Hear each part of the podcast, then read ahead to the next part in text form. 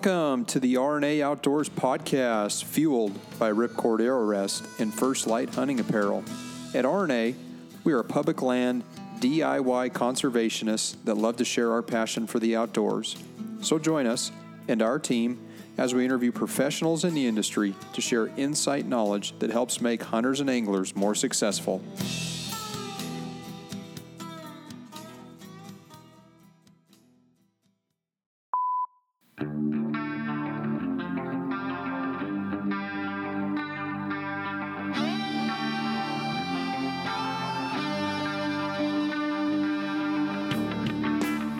Listeners, subscribers, and fellow outdoorsmen and women.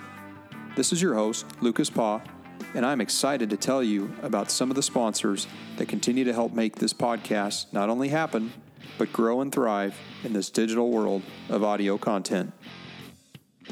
This podcast is brought to you by Ripcord Arrow Rest, the bow hunter's number one fall away rest on the market.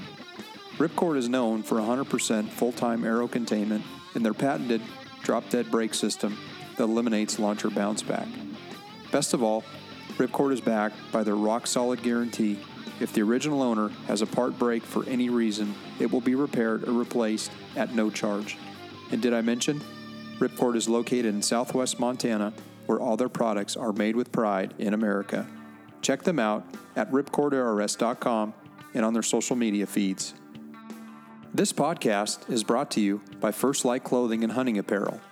Born in the Rockies in central Idaho, First Lite's mission is to create simple, yet proven, versatile gear that provides comfort and performance in any situation while working to promote the pursuit of ethical hunting and stewardship. I recently joined the First Lite Pro staff team and have continued to be impressed year after year in their innovations in engineering of merino wool fabrics. Ten years ago, they started putting out wool fabrics with camo patterns, and immediately this changed the game. Since then, they offer multiple layering systems and kits in various proprietary patterns and continue to raise the bar with their competition. Find them online at firstlite.com or under their social media feeds. Go farther, stay longer.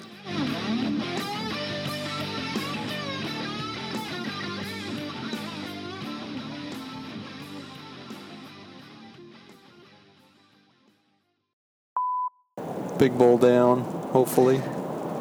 Yes, indeed. Whacking and stacking. Can you hear me all right?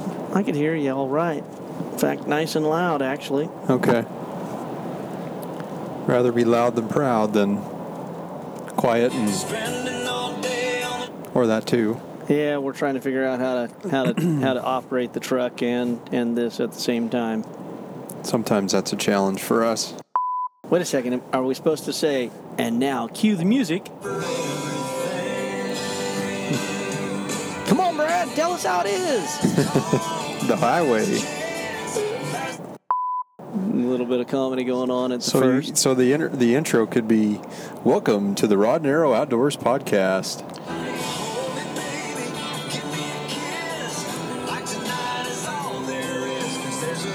It's time for everything.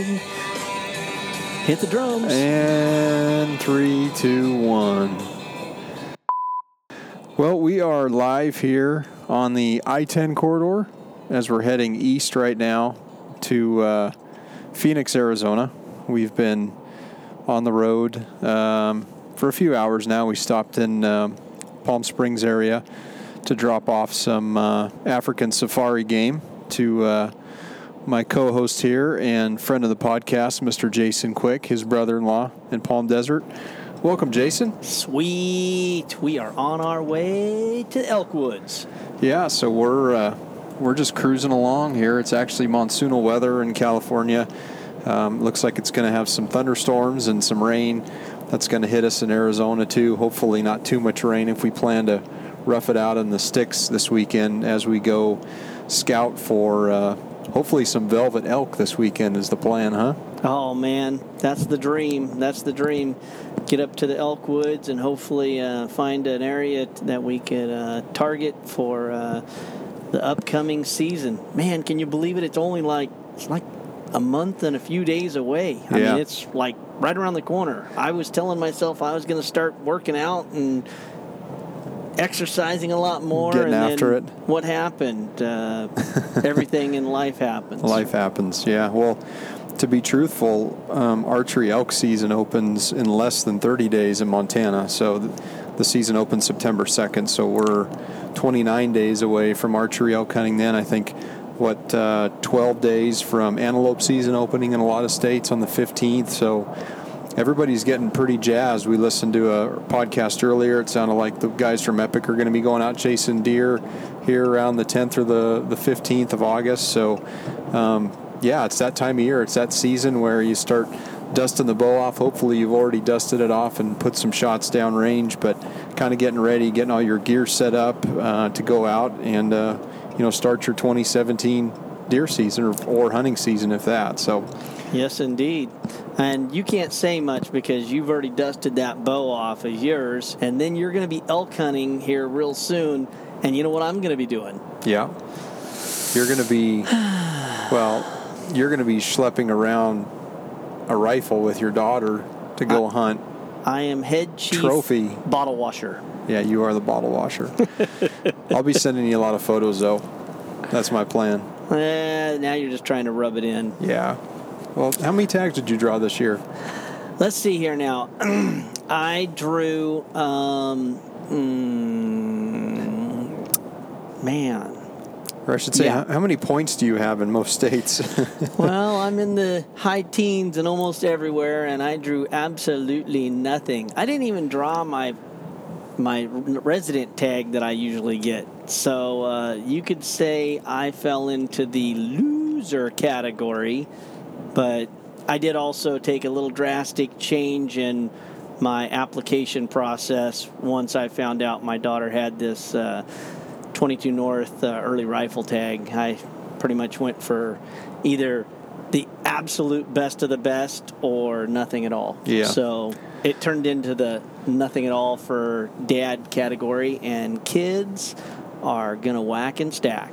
Yeah, the kids uh, the kids did well this year. So this podcast we'll talk. You know, we'll t- we'll speak kind of specifically to, to Amber's early rifle hunt here in, in Arizona, where we're heading this weekend. But your son Wyatt also um, won the lottery too and drew a pretty good Nevada deer tag, from what I hear. Yeah, yeah, yeah. Not Nevada deer tag, uh, late season, which really isn't super late, but uh, being that it's right outside of Elko, it is going to be a pretty fun tag. We went over there and did a little scouting a couple weeks ago. Uh, didn't find a whole lot of big bucks yet, but we did find two that were pretty nice, nice candidates. One that was not too per, super good in regards to scoring, but was super wide. Yeah. And uh, I don't know. To me, it was it was one that I'd probably put on the hit list. But he, of course, being a product of of the hunting generation around here um, and hanging out with us too much, is like, so what do you want? I'm like, you want a you want a wide buck, or you want a tall buck, or you want a heavy buck, an old buck? He said, well, can't I just have it all? How old's Wyatt? Oh, whopping thirteen. 13, and he's killed probably what more plains game than most 13 year olds in Africa. Yeah. He shot most a bigger black-tailed deer than probably most people will ever see in their lifetime. Yeah. So uh, yeah, he's Now he's, he's he's kind of on the got the cake deer. and eat it too. Yeah. The only thing is, his sister's ragging on him about him not having an elk tag. So, uh, Yeah. So speaking of elk, so this weekend predominantly we've we've planned to to try to get up to uh, to Arizona and and spend some time doing some scouting. So. Um, our plan, just kind of to give an overview what we've got going on, we're heading to Phoenix tonight, and then we'll plan to be up in um, the Payson area this weekend, kind of starting from the east side of the of the unit uh, and uh, moving our way west. And we've got some spots marked uh, from our GPS. So you and I sat down for the night for a few hours and uh, spent some time on had uh, onX Maps up on one side and had Google Earth on the other, and we were placing waypoints on our GPSs, just trying to find some water spots, find some um, you know areas that look like it would hold elk. And uh, sure enough, I think you know just looking at some of the Forest Service maps, I think when I looked uh, this morning when I transferred everything over, I had made uh, close to 75 waypoint marks. Oh, we are my, definitely going to hit every one of those this this next two days. Yeah, so 75 points that all you know hopefully provide some feed, water, sanctuary, and areas that just look really elky, if you will. So, um, so yeah, that's kind of the plan. Um, just to kind of talk a little bit about um, Unit 22. Um, when you go online to uh, the Arizona uh, Department of Fish and Wildlife, um, they talk about you know Area 22, which is actually broken up into two units. Um, they say there's a stable elk herd, uh, roughly around 1,700 elk um, that inhabit um, Unit 22. Um, with a bull to cow ratio hovering in around 35 bulls to 100 cows. So, when you think of just that um, bull to cow ratio, 35 bulls yeah. to 100 cows, that's a pretty good ratio, um, you know, in terms of managing for trophy class. Now, it's not a bull to cow ratio like a Unit 9 uh, or, you know, a Unit 23, but the beauty of Unit 22 is, is it borders Unit 23 uh, just to the west, That's well, it. Unit 23 to the east. So, so yeah, so with the thought of, you know, drawing this early rifle tag um, that your daughter has, you know, there's a there's a there's a good chance that there could be some elk. Um, you know, elk typically don't know boundaries; they don't know fences. So if they're in the area, they're there. And the beauty of this hunt is, is she's going to have a rifle in her hands during basically an archery rut type season. So, And uh, it's the first go around too. So actually, you know, the archery guys don't start until the day after her hunt ends. So I mean, she's going to actually have the first crack at all the bulls in the area. Now the challenge is being a being a week early. You know, we could have a little issue whether or not some of those bigger bulls that we're kind of hoping might be coming wandering around looking for cows are actually in the area. But come on, let's face facts. We're going to have a fun time. Oh yeah, I mean the fact that there's only going to be 30 other hunters in there, and you know Amber being a non-resident basically had a one percent chance at drawing this tag in the random pool because she was not in the um, the high point or high pass pool, so she was the one non-resident. Um, with the one percent chance, with what three or four points that pulled Yep. the early rifle 22 tag. So In other somebody's got to draw the tag, right? That's what I was going to say. In other Yeah. words, guess what? Somebody's got to draw the tag. So In looking at uh, some of the early rifle units, uh, you know, there's only probably, I would say, 15 to 20 units that actually are in the early rifle. Um, a few of them are lumped, like the 1, 2B, 2C, they're lumped together, 3A, 3C are lumped together. Uh, but Unit 22 on its own has had a harvest harvest success rate on average probably in the 90% range. So um, 87, 93, um, 91, 77 and 93 percent um, success rate last year. So essentially, out of 30 hunters, you know, there's one or two going home without filling their tag uh, in a. Uh, and it looks like uh, the 15th to the 21st. So we've essentially got you know seven days uh, to get that done. But with only 30 hunters in there, you know, in a bull to cow ratio of you know 35 to 100, you figure the unit's got roughly a couple thousand elk in it, according to the the Fish and Wildlife pretty good chances that we're going to probably see um, quite a few bulls. Uh, and, uh, you know, is, is the thought in your mind, being the dad, probably controlling the ammunition of the daughter, that you want to be a little selective going into this hunt? Or, that was that's kind of the original plan. Is ideally speaking, you know, we're going to be there a few days before the season, so really have the hopes of being able to either find and target a specific animal, but have two or three animals as backup plans. Um, but really, you know, one of the main things that I want her to have is I'm really hoping that we can get into a situation where there's, you know, multiple bulls and a group of cows and they're all talking. Even if she doesn't shoot, just getting her into that scenario where, you know, being an experienced hunter and having been out quite a few years, I've had that numerous times, just as you have had. It is such an adrenaline rush when literally you've got 40 or 50 cows around you, three or four bulls, and everything is just going nuts. I mean, I could talk to you about when that bull bugles at you know, 60 yards or even comes in at 20 yards and bugles, and the hair on the back of your neck just stands up on end, you know, that's that's what it's all about. Yeah, and, and you and I have had that experience, but you know, Amber at you know 17 years old, who's you know, I know she's been posting photos online of, you know, hey, here's an elk I'd like to shoot, and I'm looking at that and saying, okay, that's a good bull, but there's chances of shooting a bigger bull than that. So it's going to be important for her, um, you know, when she sees the first elk that, you know, and who knows, the first elk could be a trophy elk, right? You just never, You never know. know. You never know in a place like Arizona, especially in a unit like this. Um, but um, the cool thing is, is that uh, you know we're going to have the ability to look over some elk for a while, and uh, you know hopefully have the chance of getting her set up, you know, on a bull that's, you know, I mean, you know, I know you don't want to be selfish, but you know, kind of living vicariously through her, you want her to shoot, you know, a pretty good bull, but obviously you don't probably don't want her to shoot a bull bigger than you've ever shot, but she has the potential to do that.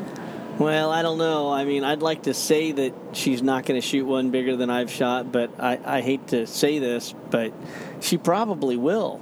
I Yeah. mean, I'm just thinking that if we get that many days in there, we're going to be able to find a couple of nice bulls. And, you know, I, I just. I think it's going to be a high probability that she shoots a bigger bull than I've ever shot. Yeah. Just yeah. just the facts of life. Yeah. You know, I've never drawn a tag like this, right? I mean, I've drawn a couple of good tags, but never a tag like this. So I'm hoping that she has the time of her life. I'm hoping that we get to experience everything that I'm wanting to experience. But the reality is that we might pass a little bit on the early part, but when it gets down a couple days into it, you know, we're probably not going to be passing on solid solid bulls. So No, I think you spend, you know, like I say, you're going to be there three, four days before. You know, get your hit list. Here's the top three to five bulls in the areas that you've seen them, and um, you know, and if there's just a, a stomper in there, clearly you want to try to get in there opening day, see if you can't harvest that animal. With 30 hunters, um, there's still a lot of property in, in Unit 22. It's predominantly all Forest Service and state land. There's really no private land in, in Unit 22. Um, but you know, if you can get a play first day, great. If not, you know, spend two, three days and you know, get her used to hearing the elk bugling, right? Having encounters. I mean, you're going to have a couple of us back, you know, calling, you know, cow calling, bugling, where these elk could could blow into, you know, basically archery range.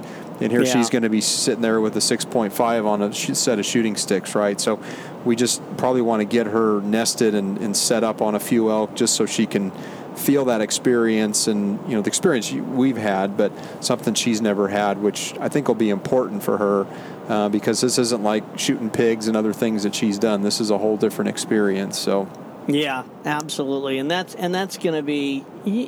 Come on, we were talking earlier before we got on this podcast about. Um, well, what do you do when when an elk comes in? And I told you, you know, I know one of the times that I was hunting that I launched an arrow and missed an elk that was probably at 25 yards. And I mean, I missed the whole friggin' elk. I mean, how do you do that? Well, it's because I didn't look down the peep sight. And you look back now, and now what I do is I tell myself, peep, peep, peep, peep, peep, just so I remind myself that just because it's point blank doesn't mean you can actually hit it if you don't actually aim Yeah. at it. Yeah. Right? So, same thing with her. I know the first time she gets an elk that runs in, she's going to be doing just the same thing. It's going to be off the charts. The heart's going to be beating, you know, 500 beats a second. And it's going to be a massive party. Yeah, no, it's going to be a good time. So, you know, Unit 22, um, where we're going to be Unit North, it's it's basically the the area north and west of Payson. Um, it holds, from what the fishing game says, majority of the elk in the unit. Um, 22 South is the other subpart of the unit. It generally occurs in the lower densities compared to 22 North, uh, but elk numbers are expanding in 22 South. Um, but really, I think where we're at, um, this seems to be kind of the prime jewel um, of where a lot of the elk are. One of the areas that's you know kind of renowned for for having you know not only good elk but also deer is that Mogollon Rim, which 22 basically exists below the whole Mogollon Rim. Um, and one of the things um, that I heard uh, when I was when I was reading on uh, one of the forums about Unit 22 is it talks about a lot of the elk migrate. So the like the 5A, 6A, and 4A units just to the north of 22, they'll a lot of the elk will actually migrate into those units into 22 um, just because the snow gets so high up above the rim where 22 sits in a little bit lower. Now, we're probably not going to be hunting a migration based on the time of year in September, um, so we'll probably be hunting more of those territorial elk or the elk that live in Unit 22 or, have, or you know, have spent the summer there um, most of the time. But, um, you know, based on topography and what we saw uh, looking at Google Earth and looking at onX maps, um, you know, Jason, you've hunted a lot of different areas all over the world. I mean, what would you Yeah. compare some of that topography to and some of the photos that we saw of some of those areas around those mesas and kind of what does it remind you of? You, you know, it's really interesting because it doesn't remind me of like the high Alps of Wyoming. You know, it, it's it's interesting because it's a kind of a cross between the Arizona desert and then the Oregon pine forests. Hmm. It's it's different. So that's actually one of the big things that I'm really curious about. Is we looked at a lot of areas and you and I were making comments like, "Oh my gosh, this kind of area." That it was the opposite area of where we had originally said, "Well, this is the area we want to go look at because we want to be close to 23. Maybe you know we're going to draw some bulls over." Yet the area that was more central looked kind of more open with big canyons and some pine pockets as well as some really neat aspen groves and we were both like oh my god that looks that looks elky you Yeah. know of course Yeah. then you know it it'll it'll also be a water game there's appears to be lots of water sources throughout this whole unit i mean really you said you had 75 waypoints you know, and we were not marking all the water, but basically from one side to the other, there was there was a lot of water sources, and sometimes they weren't very far apart either. Mm-hmm. But the question being is, if these monsoons fill everything up, but then we hit a dry spout here, you know, ninety percent of them could be dry, Yeah. you know, by September. Sure. So it'll be interesting to see how that all plays out, you know, because, you know, elk have to have water. You know, they got to have groceries. They could travel miles and miles, but they're gonna have to have water. And if it, and I'm thinking, we're looking for large groups of cows. You know, because if we find a bunch of cows in a certain geographical area, there's got to be a dominant bull that's going to come in to try to talk to those girls. Sure. You know, one of the other advantages that we have this year, just based on the, the calendar map, looking at the dates from the 15th to the 22nd, um, is the moon cycle and the moon Yes. phase. So, one of the things that, if you look at it from an elk hunter standpoint, um, if you're archery hunting during that time frame, in this case, early rifle hunting, we're basically going out of a full moon um, to no, to basically no moon. I believe on like the 18th or 19th, there's basically no moon. So, being an elk hunter and knowing that this the you know the the environment's going to be to the fact where we're going to be, you know, hunting elk with a rifle during the rut season with no moon. Does that just get you excited about what It the does. potential could be and what we might see? It does actually, and that was one of the things that was kind of a, you know, we all talked about that, you know, back in January, looking at the September calendar, going, man, if we could find a hunt during this time period, this could be, you know, the absolute quintessential opportunity to kill a big bull, right? Yeah. Because the way it's the moon cycle is, you know, actually for her hunt, it starts at at just a little bit more than a quarter and basically goes to a black moon and then I think she has 2 days, the black moon and then 2 days of hunting towards the end. Now, you know, we all know normally when it gets the darkest, that means the animals are going to be out the longest those next few days. But we also don't know, you know, how it's all going to play out. And like I said, whether or not the, you know, the heat or the lack of water or the extra moisture, what that's going to play into all of this. but I am super, super excited. Yeah. I mean, Yeah. come on. We've been talking about this. I, I think I act like a little schoolgirl, and she's the schoolgirl. you Yeah, know? exactly. So let's maybe go back in time a little bit. So, you know, this application season is January, right? So the end of January is when um, the elk application uh, time frame is, is is required to be applied for in in uh, Arizona for for for elk.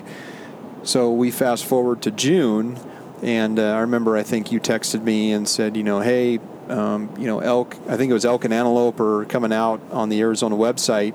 So uh, we get to looking, and I still remember getting that phone call from you. And basically, what you said was, "Is you'll never believe it." And I was like, "What?" And I'm thinking, okay, I know you have a lot of points, um, not only for elk but also antelope. I figured that you probably drew, you know, a, a bomber of a tag and you told me that Amber had drawn the early rifle 22 tag, which uh, I, you know, of course, my mind was fast forwarding, thinking, okay, how am I going to get time off to go and make sure I can go with both Jason and Amber to do that? But um, pretty incredible, you know, and she probably doesn't fully understand what she has. I mean, you and I do because we know the game and we know how difficult it is to draw these tags. But you know how fortunate she is to be able to go in and do this opportunity. And uh, you know, our plan is to do our due diligence to make sure she has the best experience that she can have at her age. Right? Yeah.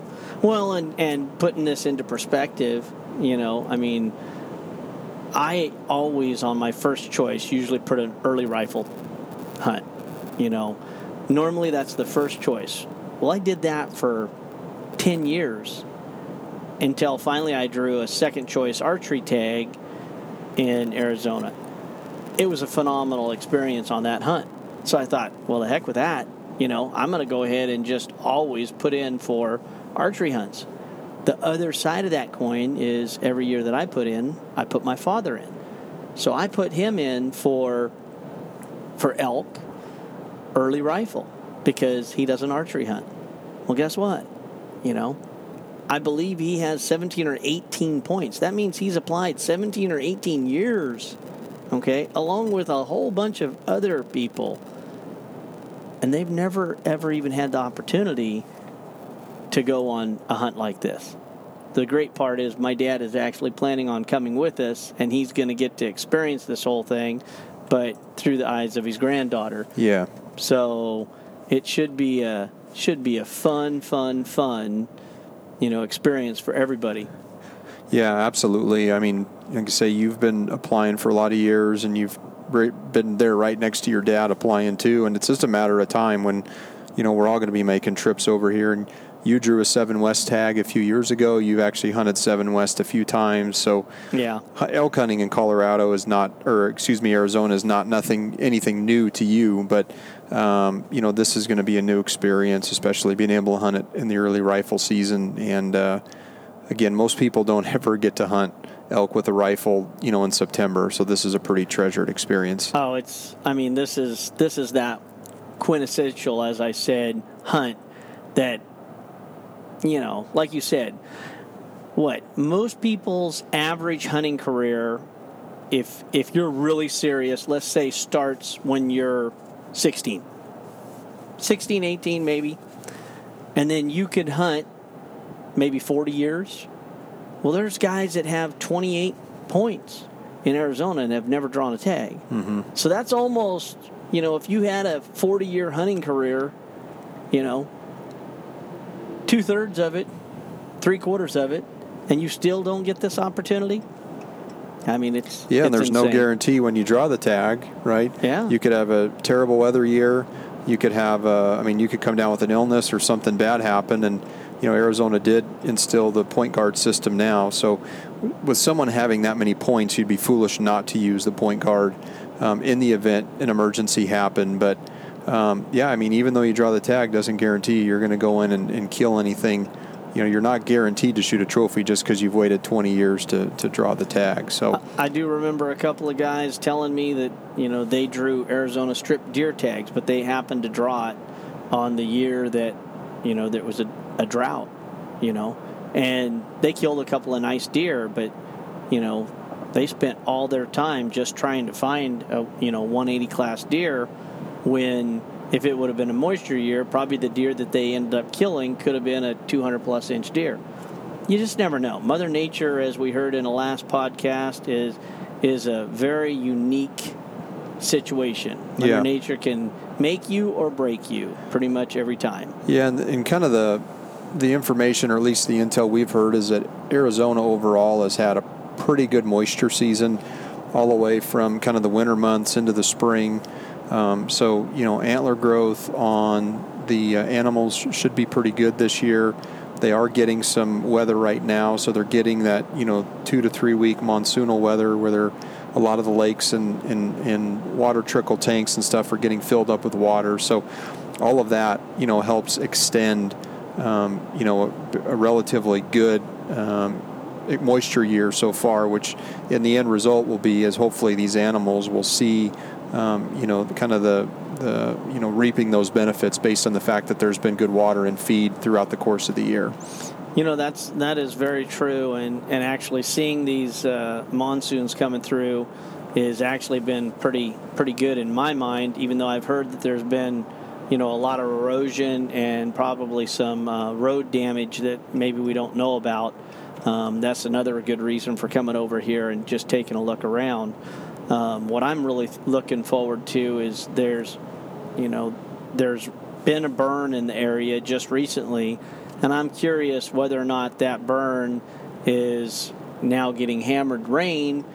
Now, that could cause a whole bunch of issues with bad roads, but it also can cause a whole bunch of beautiful things called mm-hmm. green shoot, shoots and fresh browse. And who knows? That could be an area where, you know, you could see a distance and you might be able to find, you know, three herds of elk in a certain geographical area. Yeah. It'd be interesting to find out. And that's the interesting thing. I mean, anytime there's a burn, I mean, that always kind of, you know, piques an, an elk hunter's interest anytime, you know, there's been a burn either the previous year or that year, um, just based on that fact. The one issue is, is that when you get heavy rains, that erosion can set in and you could just have a, a wet, sloppy mess. But you also have, if there is rain, you know, a lot of that, um, you know, that ground is so rich in minerals during that time that elk like to get into that area or deer like to get into that area and roll around in that ash. It also um, regerminates to, to good, you know, um, feed. So when the feed comes back, uh, there's there's always generally animals in those areas uh, because there's there's really good feed in those burned areas, and it, it's not really a, a hidden secret or a myth, but when someone hears of a burn, typically that's one of the first areas that they'll want to check on their list just to see, you know, has there been any good feed in there, and is there any animals hanging around in that burn area? Yeah, and we could be there with you know 20 other guys looking at the same three bulls possibly, but it's got to be a place that we check out. You yeah, know, absolutely. So this weekend, um, we're we're going to plan to to get up into the hills, roughly anywhere from five to seven thousand feet, and uh, you know, like we said, kind of work our way east to west. Um, you know, starting around the Payson area, working to the north around the rim, coming down near. There's a small town called Pine, uh, and then working some of the mesas out that way. And uh, you know, I think our our plan is to you know set optics out, um, get into areas where we can glass for for quite a ways. Uh, set binoculars on on tripods, get um, spotting scopes ready, and go out and try to you know identify some some animals. Maybe looking through our 10s and 15s, and then you know put a spotter on them and see kind of what these elk look like from a distance, and you know thinking about you know we're roughly like I say about a month away you know, these elk are not going to be migrating anywhere. So we're, like I said, we're not hunting a migratory herd. We're, we're hunting a group of elk that are likely going to be in this area in another month. The question is going to be is how far are they going to move? And we know that, you know, during a rut season, elk, uh, you know, a bull could move anywhere from three to five miles in a night just to find, you know, that next group of cows that he wants to breed. So that'll be the challenge is, is finding, you know, what we think we see here in a month. But I think more or less the key is, is to find roads, find areas where, you know, we know, you know, hey, we, we check 50 spots, and out of those 50, these are the 10 that we think are the best, and probably having those on the list when we get here uh, in September would be my thought. Absolutely. And, you know, I mean, back to that same story, I really, I mean, optics is key. We've always said that. I want to find, you know, those key spots that you think, okay, maybe these are the three big areas that we want to concentrate on to start off with when we come back. But I also want to be able to say, okay, you need to go to this knob and glass at daylight looking due east, you know. Mm-hmm. That way, also, you know, we've got a few other people that are going to be helping us out to start off with. So we may be able to say, okay, well, you know, I'm going to go this direction, you go that direction. Let's get two other people over here and put people in strategic positions to be able to go, okay, at first light, you need to be here, look in that direction, and see if we see anything. Yeah. So, to me, I think that's that's a big, big situation that we need to focus on, and really, that's hopefully going to be happening. You know, the couple of days prior to the, the actual opener. Yeah, and that that'll be the good thing is you'll get to put some boots on the ground in September when you come out, and uh, I'll be coming back from Montana um, right on the opener. So, you know, like I said, hopefully, you know, come the first few days of the season, we've got, you know, something lined up, or you know, you've you've got some good digiscoping footage of a few bulls during that time that. Um, you know, we think would be good, you know, quality animals for, for Amber to harvest. And, you know, the other key to this hunt's going to be is, you know, it's probably going to be, I mean, it's going to be pretty warm. It's not going to be hot. So we're not hunting, you know desert like we're hunting uh, you know up near the Grand Canyon or anything like that. But it's still going to be warm, so you know care of the meat is going to be important Absolutely. during this hunt. And uh, thinking about you know kind of what we need to do. What's kind of your strategy to ensure that you know once we get an elk down and you know clearly get it taken care of? What's going to be kind of your thoughts around making sure that we don't spoil any of the meat or keep this elk from going bad? Well, one of the things I'd like to do, and I've got a friend uh, who's uh, dad, or actually his father in law, lives in Payson. I'm going to actually see if we could find a, a meat locker that we could probably put everything in. I really want to also try to save the cape if it's a decent bull. Want to get all that cooled down as soon as possible because you know that's that's the that's a big thing is I mean elk meat is so fantastic. I mean, what we just ate some just a couple of weeks ago. Yeah. I just so you know, I got down to my last two packages of elk steak. Still Uh-oh. have ground, but I'm out of steaks already. So I'm already I'm already salivating thinking about the the back straps and how they need to be cooled down properly. Yeah. The other side of that is, you know, I mean, if things work out, you know, if we could find a location that has dry ice, you know, maybe get set up. I we have plenty of big coolers, and then just like you and I had talked about, possibly bring it home, hang it in the buddy's cooler, and then uh, just just cut it up ourselves. Yeah.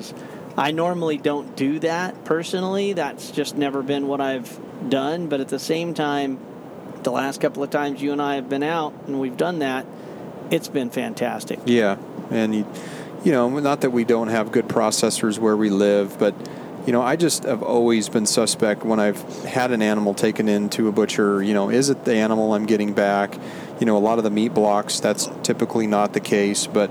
Um, you know, it, it does take time, but I always think that, you know, if you spend the time to go and hunt the animal, you know, give it its respect and make sure that you get it cut up and, you know, then you can do whatever we want. We can do sausage with it. We can do jerky. We can do hamburger. I mean, there's a lot of options. We can do chorizo and other things. So, um, so yeah, that's going to be critical. You know, just to make sure that we do pr- good preparation and, and care for the meat. So, anyway, well, we're pulling into Quartzsite here, just past the uh, Arizona state line, and uh, we're going to drop in and uh, I think top off the truck, right? Yep.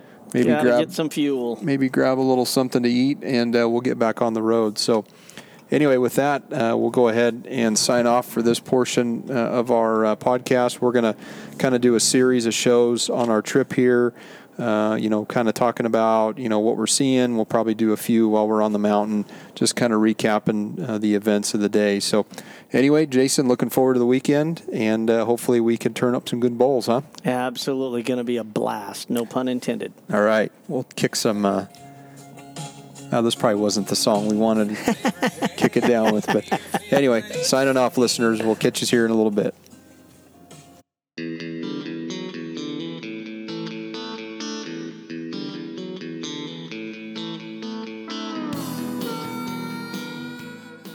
Hey everyone, this is Lucas Paw, host of the RNA Outdoors podcast. Please check out Podbean and iTunes. If you have an iPhone or iPad, go to the podcast app on your device, search for RNA Outdoors, and hit the purple subscribe button. When doing this, it will automatically upload when new podcasts are loaded and they will download into your queue.